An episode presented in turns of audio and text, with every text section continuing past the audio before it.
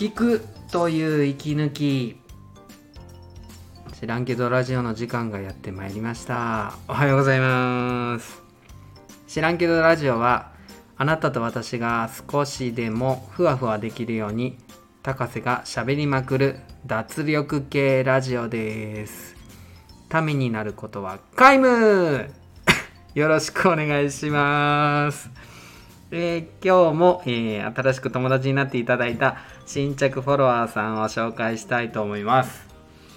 イワシの独り言のイワシさん。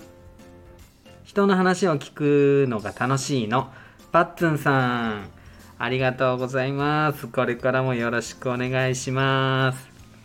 それでは知らんけど本編です。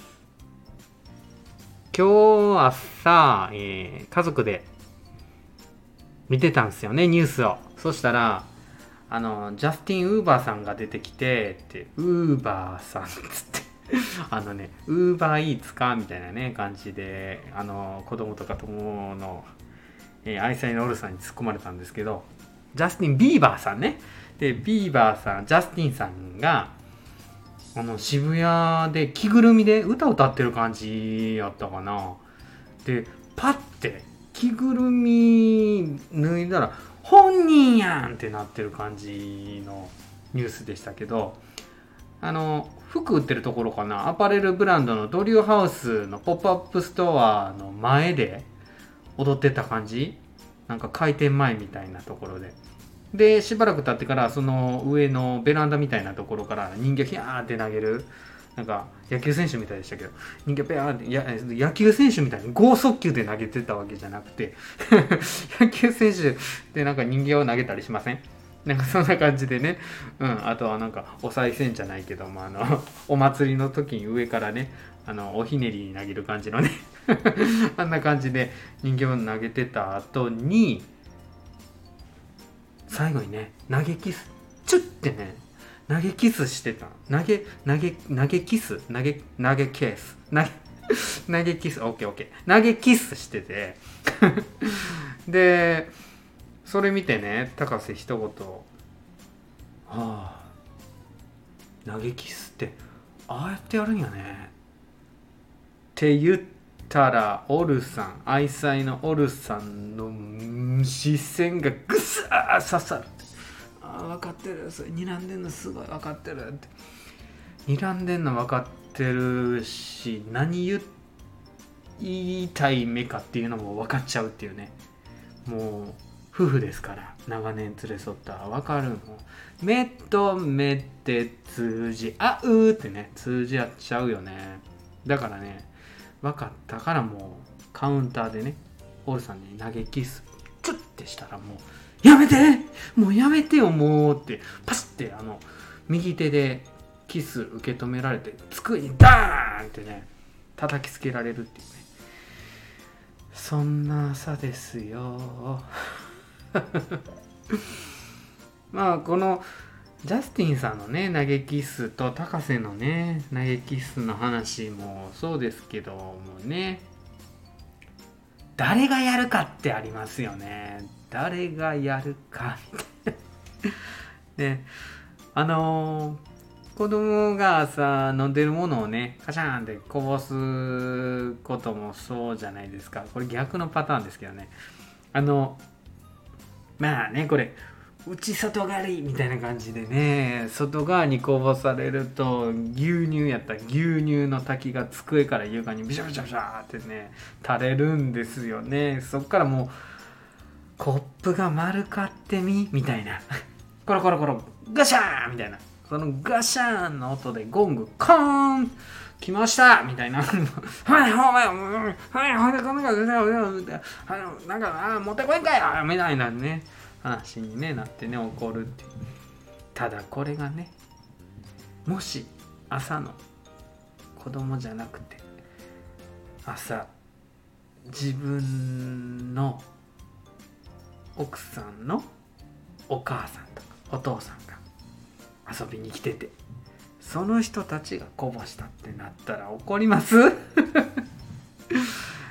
ガシャーンってなって同じようにピクってなるかもしれないですけど怒りの感情はねなんないですよね。うんだからね誰がやるかなんですよね 結局ね。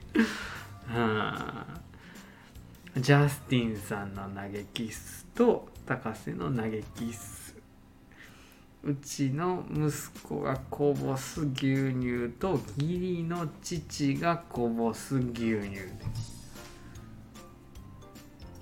全然ね相手の捉え方が変わってきますよね。これ思うとねやっぱ自分の職業柄とかもあるけどよくねいろんな人に注意したりせねばならんじゃないですかね。その時に自分が言うしかないんやけども、うん、人間のそういうところを見ると誰が言うかなのでここでねなんか相手に刺さらんくても俺が言ってるから仕方ないかなみたいな感じになっちゃう。なっちゃうよね、うん、だからすごい根本のところで頑張らないといけないっていうのは結局人間力磨きうんもう本当に自分の人間力を高津は磨いていかんとあかんなみたいな風にね思っちゃうんですよね。でこれ音声配信とかして今ね流してるじゃないですか。だからこのこと自体もね高瀬お前が言うかみたいなことになるじゃないですか。なるんよね。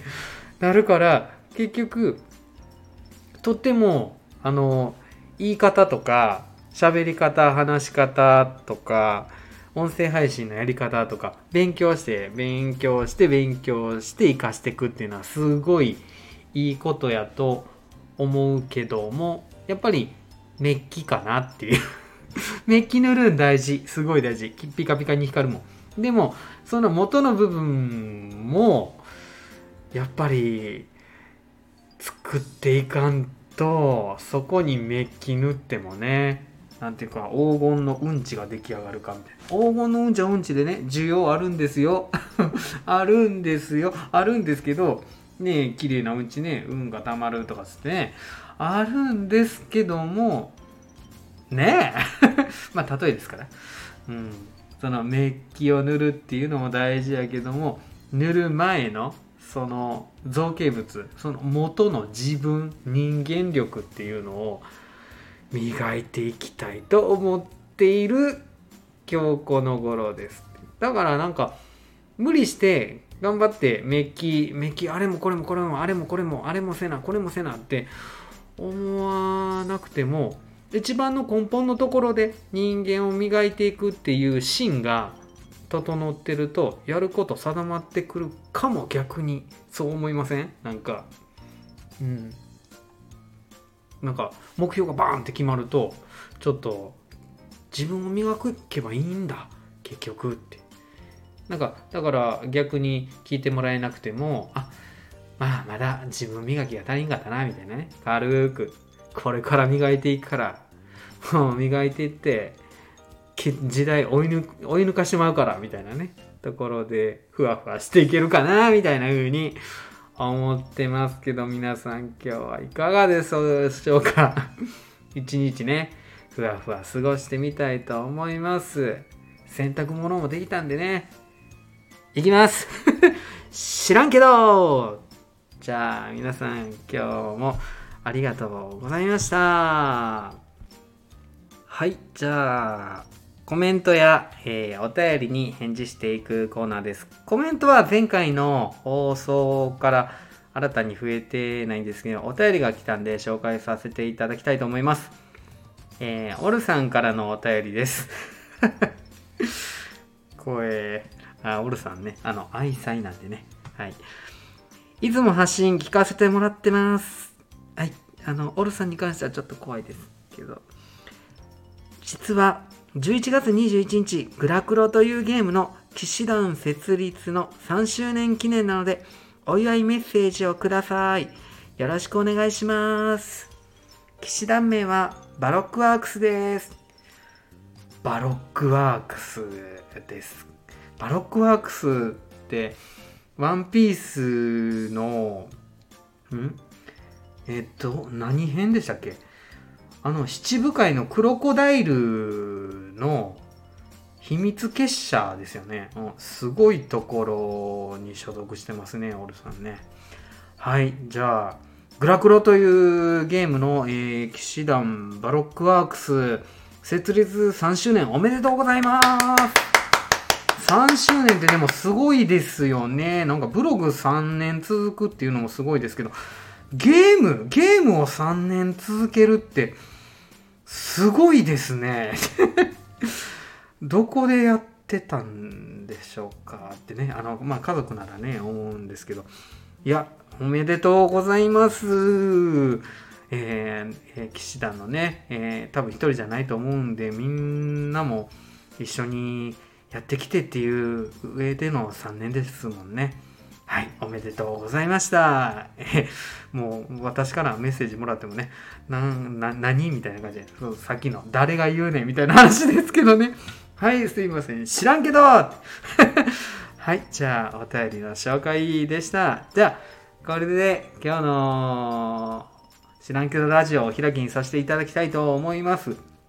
あなたの、えーメッセージ、えーコメント、えーフォロー、いいね、えっ、と、読者登録、とっても喜んでますんで、これからもよろしくお願いします。それでは、さようなら、バイバーイ